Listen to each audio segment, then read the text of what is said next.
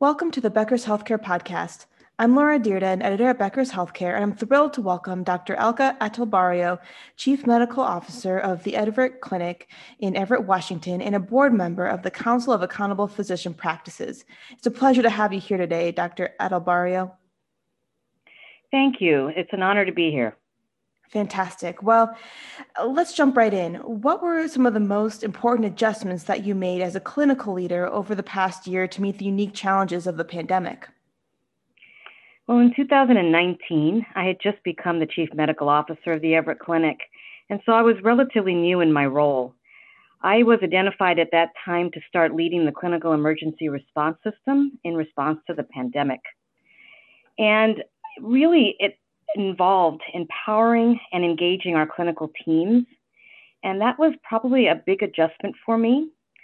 I had to lead the teams in a way that I had not led them before and really had to focus on good communication, helping the clinic and the teams become responsive, adaptive to the quickly changing situation in Washington state. And I think we did quite well. Fantastic. I know throughout the pandemic, there has been a lot of things that have changed and been really interesting for clinical leaders. How do you see your role evolving over the next year as we get into more of vaccines and, and continue to see the pandemic um, evolve as well? Well, as the COVID pandemic evolves, we really have to shift our focus to living with COVID and pivoting to advancing the mission of the Everett Clinic, the strategic plan of the Everett Clinic in our region with Optum. And, you know, that really involves um, focusing on providing differentiated care in our state of Washington. We really want to help support the changing environment around care delivery, moving us toward more value based care and less fee for service care. Our goal is to really achieve the quadruple aim. That's our most important aim. And we want to be known not only as the best place to receive care, but also one of the best places to give care. So recruiting and retaining the best in our healthcare workforce. So that's that's our that's really the role for the next uh, year is to pivot from being in a reactive emergency response system to being planful, mindful, uh, taking care of the needs for our patients through COVID, but most importantly, positioning ourselves in a way that allows us to be successful in changing the paradigm towards value based care.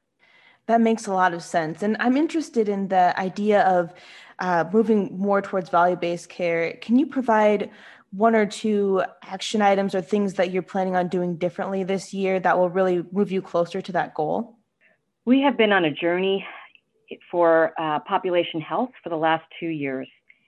And uh, despite COVID, uh, we really did continue to focus on providing great care, high outcomes, uh, great patient experience, and proactively giving care to our populations that we serve. And so, what value based care is going to mean for us is making sure we continue that journey, that we focus on HEDIS measures, quality metrics, best outcomes, making sure that we deliver the kind of care that patients can uh, expect in terms of high quality, but also have it be affordable. And that, I think, is the key, as we know that most of our uh, patients, you know, one out of five is experiencing uh, bankruptcy due to healthcare expenditures. So, our job is to really figure out the best care model to help them achieve that best care, highest outcomes, at the most affordable cost. That makes a lot of sense. Thank you so much for walking us through that. Now, when looking ahead to the next year, what challenges do you anticipate and how are you preparing for them? Well, as you mentioned before, COVID is still a challenge, and we will need to continue to respond and adapt to the evolving situation. Uh, I can give you a great example of a challenge that we had this past year, and I'm sure will crop up over time um, one of those challenges was around getting enough PPE to help keep our healthcare workers safe. And we had one weekend where we were anticipating running out of surgical masks by the end of the weekend. And our uh, work with our national colleagues in Optum helped us secure the needed supplies. It's an interesting story. We even had the chief medical officer of all of Optum uh, work on a Saturday and Sunday to secure enough PPE for us to be able to continue operations on Monday morning. It's that kind of partnership and that kind of work that's going to still uh, be there for us this year. They're going to provide challenges through the year, and we need to be prepared uh, uh, on how to uh, manage those pieces. The other major challenge is going to be patient engagement. And as we know across the country, patients are waiting. They're waiting for COVID to go away, and they're deciding to not seek care.